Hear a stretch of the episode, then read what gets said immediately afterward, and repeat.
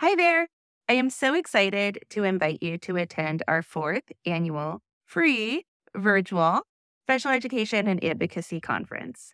We are hosting it here at Ashley Barlow Company in partnership with Rebecca Poe Teaching. And we are so excited for a few new things at this year's conference. The first new thing is that we have not just one, but two different tracks for attendance. For the first time ever, we have created a track that is specific for school staff and teachers. We also still have that traditional track that we intend to be really great for parents and caregivers in the IEP arena. So, yes, we have a teacher track and a parent track.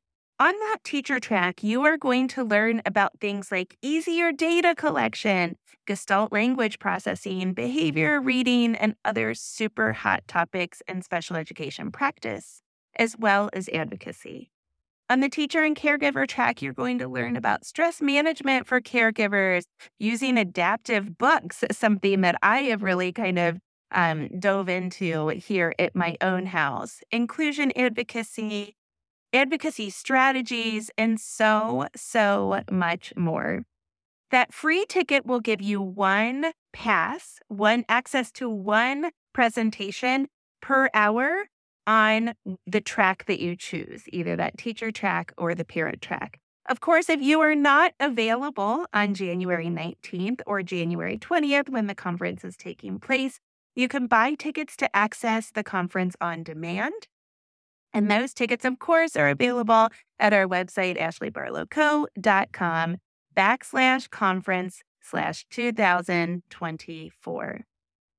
Check out the website for more information about ticketing. This year, we also have something super exciting planned. We have decided to make this a two day event.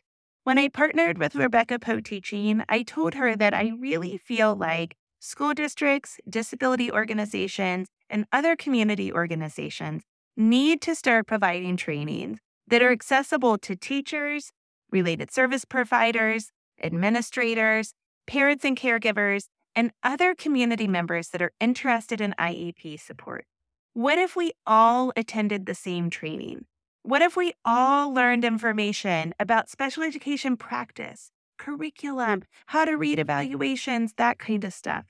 About special education advocacy, how we can collaborate more, how we can work together, and even about special education laws. What if we all attended those presentations and we workshopped them together? So, together with Rebecca Poe Teaching, I have created the Empowered Workshop Series, and we are excited to bring mm-hmm. it to your organization or school in 2024 and beyond. If you are interested in having Rebecca and I bring a workshop to you, you can see a preview of the Empowered Workshops on January 19th the Friday before our main conference programming. For more information about that, either send me a DM or check out the website again, ashleybarlowco.com backslash conference 2024. We hope to see you January 19th and or January 20th and can't wait to connect with you. Hi everyone, welcome to the Ashley Barlow Company podcast. I'm Ashley Barlow, your host. If you are a parent, a teacher, or someone who works at a school, or you're a community member, a volunteer, or a staff member at an organization that supports people with special education plans, a coach, a tutor, or even a grandparent, you're in the right place. Sit back with an ice cold glass of lemonade, put on your walking shoes and grab some headphones, roll down the windows and cruise. Ready, set, go. Educate, advocate, collaborate. Welcome back to another episode of Special Education and Advocacy with Ashley Barlow. I'm Ashley Barlow, and I'm so happy you're here. Woo-wee! Friends, we have really settled into the beginning of the school year here at the Barlow household, with Labor Day being behind us and the Buddy Walk being behind us. We are getting in the groove. We're like getting in the routines. We've got uh, chore charts and weekly to do lists and homework and we've had all of those meetings that you have at the beginning of the school year, and we have just hit the ground running. This was a weird year for us, as I know all of you have probably experienced from time to time with coming back from vacation, uh, you know, just a couple of days before the school year started. And I just said to myself, I'm going to give myself a lot of grace. And I did. And guess what? It all worked out okay. So sometimes you just can't get it all together. You can't get it all prepared and it all works out. So we're we're in it. We are in the school year here. I think by now probably most everybody is in school. My tutoring clients on either coast are in the school, uh, in their school, and I've talked to people kind of north and south as well. So it seems like Labor Day is kind of like the uh, unifying date when we know that most American kids are back in school. So I hope it's going well for you as well. Today's podcast episode stems out of a discussion I had with an organization that asked me to speak. This organization was asking me, I, I, had done some products for them that they share with their with the families that they benefit. And they had asked me if I would generate a list of accommodations and modifications. Like what commonly could support a child with this diagnosis? And it doesn't matter what the diagnosis is, right? Like it could be autism, speech, expressive speech impairment, receptive speech impairment, dyslexia, Down syndrome, CP, it could be anything. You know, what are some common uh, accommodations and modifications that would go into the IEP? And I like, I wish I could make that break sound or like the, like, the holding of the record on the record player, like screeching you know, like hard stop, that's a no for me. I do not do banks of accommodations and modifications. I also don't like goal banks. I don't like lists of anything that can go into an IEP. And so today I want to talk a little bit about why that is. And I want to talk a little bit about accommodations and modifications. I actually developed a talk on this topic that I'm going to be presenting to them because they were like, well, can you, you know, families really want to know more about them. And I'm like, cool. It's just a longer conversation. So I developed a talk. If you're interested in having me give the talk to your organization, just DM me and I'll be happy to to talk to you about it. But I thought, oh, this would be a really good podcast episode. So, okay. So I think it's kind of universal that, you know, if you're talking to attorneys and advocates and and you talk about like, oh, a really beefy, like great, solid, comprehensive IEP. I think most of us are like, oh gosh, did they get a bunch of like accommodations, modifications that came from some bank? Like, is it super long and doesn't really mean anything? So, we're going to get into why I don't like those in a second, but let's talk about the difference between accommodations and modifications first. So, what are what's the difference between the two of them? Let's start with modifications. So, if a child gets modifications in their IEP, if you are modifying something in the IEP, what you're doing is you are changing it. You're changing the curriculum. Most of the time, we modify the work or the assessment strategy or the environment in order simply to make learning more accessible to the child. So, what's that mean? What's that look like? What we're really doing is we are making the work different in order for the child to be able to either access the learning or to be able to tell you what they understand, to be able to be assessed. So sometimes, you know, we've got students with vision impairments, for example, that need the their their worksheets or their uh, computer things or their environment modified such that the work is different. So, you know, it's we are talking about just reducing visual clutter, right? That's an accommodation, which we're going to talk about in a second.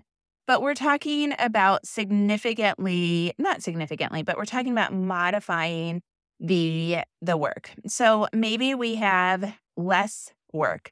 Maybe we have different work. For students that are visually impaired, sometimes the work looks different altogether. So it might sometimes the environment rather looks different altogether. So, you know, maybe they need high contrast behind something, or they need a little study carrel in order to reduce the visual clutter. It is being modified. For students with cognitive impairments, modified work sometimes might look like less work. So it might just be, you know, instead of doing 25 math problems, you do 10 math problems. But a lot of times we're modifying it such that it's different altogether. So it's not just, you know, taking uh, notes and highlighting like, you know, 10 things that you have to know in a in a two-page note document, but rather we're modifying it in order to make it accessible. So I'll give you an example of that. So last week Jack was studying economies and social studies. And he was studying the different kinds of economies and why different kinds of economies existed and things like supply and demand and that sort of thing. And those are all concepts that Jack can understand and should learn. However, the vocabulary in the actual two page study guide that came home was not accessible to him. It was a bunch of words that would not have meant anything if he were to have memorized them. Could he have memorized them? Sure, but would it have made any sense to him? No. And the whole point of, you know, going to school is to learn, right? It's not to just memorize things and spit them back out. And so what we did was we modified that work in a way to make it accessible to Jack. So rather than having, you know, four syllable words strung together that meant something to the other children in his class, we changed it up we changed up the language so that he could understand concepts like supply and demand. So the work was modified. The actual language of the work, the text of the work was changed entirely so that he could get it. Also, the volume was changed. He needed to learn less about economies than the other students. So that's modifications when the work is being changed in order to make it more more accessible. And don't forget, it's it's not only the work; it can be environment or the way you assess or other things as well. So then we think about accommodations. Accommodations are ways that we make learning more accessible to children, but not in a way that is changing it. So we are just uh, providing different access to the, the children. And so we might provide accommodations like, you know, a really common one is extra time. So our students with, you know, ADHD and a variety of different diagnoses could need accommodations that an accommodation of extra time because, you know, they might get distracted or if they've got low muscle tone, it might take them longer to write. Or if they use AAC, it might take them longer mm-hmm. to type in their answers. So we are providing this accommodation of extra time because it might take them longer to either receive information or to spit out information, right? The the intake and the output eh, both might take a little bit more time and that's okay. The the work itself is not changed, but it is modified. I'm sorry, it, it is uh, you're you're simply provided more time in order to do it. Other accommodations might be lists like graphic organizers or, or you know other visuals, token economy boards in order to stay actively engaged in you know a behavior plan or a behavior support system or something like that. And so, what these kinds of things do is they make the learning more accessible, but nothing gets changed. The, the actual content does not get changed. So that's the difference between modifications and accommodations. When you modify something, you're changing it. And when you're accommodating, you're just providing additional tools or strategies or supports in order to make the learning more accessible. Okay. So, why do I not like banks of accommodations and modifications. well, you just heard me stumble over my words for 12 or 14 minutes because I like to give examples so that you understand stuff. But because if we have banks, then we are going to think that th- these are things that everybody with Down syndrome needs, with a specific learning disability needs, everybody with, you know, a vision impairment needs. And that is just simply not the case. You can't feel lesser or more, or, you know, like you've got better supports or worse supports if your accommodations and modifications are a shorter list. Basically, the things in the IEP are things that the school has to do. You know that they are most likely providing other things that are just like kind of commonplace. You know, they're going to try 60 different pencils with somebody that has low muscle tone to see if a, a weighted pencil or a thick pencil or a triangular pencil or a crayon or a marker or whatever makes uh, writing, the task of writing, more accessible to the child. And so do you have to put in every single one of those? Well, I mean, you know, that's a that's a totally different conversation. But the fact of the matter is when we look at banks, we you know, it's kind of human nature to say, "Oh, I want all of these." And we have to focus on the actual individual needs of the child and we have to focus on the things that we're going to address in the IEP. So if it's something that we aren't going to address in the IEP and it's something that doesn't ever come up in gen ed, like it's a modification that sure would be helpful, but it's not something that's ever going to happen, like come up, well, then we don't need to put it in there. And parents get so wrapped up in these, you know, uh, this kind of desire to have everything in the IEP and everything documented that the whole spirit of the document kind of gets lost. And we what we really want is we want to teach kids. We don't mm-hmm. need, you know, for paperwork to to talk about every time they're going to breathe in and breathe out. So, what do I recommend instead? And what I recommend you do is the same thing that I recommend when you're writing goals that you actually look at the data. You look at the evaluation data, you look at progress monitoring, you look at teacher feedback from teachers and tutors and therapists and related service providers and anybody inside and outside the school that works with the kid. And you see what works. What do they need? What works? And then you go from there. So you look at all of that objective information that we're supposed to look at, that's supposed to give us good feedback. And we say, okay, how does work need to be modified? What accommodations do we need? Can we not get through school without a pocket full of Legos? Can we, does a token economy system just make life so much easier? Do we need reduced visual clutter? What does this say? I'm going to tell you nine times out of 10, an evaluation report will have a list of these things at the end. That list is based on the actual evaluation results. It is not just some bank that you've pulled off the internet. So that is what I recommend that you do rather than Googling common accommodations and modifications in an IEP for a student with fill in the blank disability. We don't treat our kids as though they are just a kid with Down syndrome or a kid with dyslexia or a kid that has vision impairment.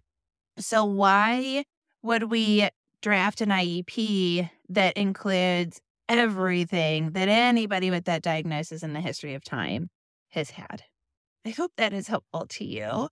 I will get off of my soapbox now and I will tell you, I will remind you here at the beginning of the school year that if you find yourself wanting to know more about special education, about advocacy, negotiation strategy, the law, actual special education practice, I encourage you to check out my special education and advocacy lab. That is my digital course that is geared more toward an audience of parents or related service professionals. This course provides kind of the start to finish. I call it Parents IEPs 101. It's kind of start to finish, nuts and bolts. We go through evaluations, we go through the actual IEP document. We even talk about what due process might look like. Tons and tons of communication strategies, advocacy strategies, negotiation strategies, curriculum ideas. We talk about it all in the lab. It is available to download at any time on my website. Go to the shop tab, and we are getting ready to reorganize the, the website. But currently, in September 2023, it's under the shop tab. So head over there, download the lab. I hope you like it, and I will see you next week, same time, same place.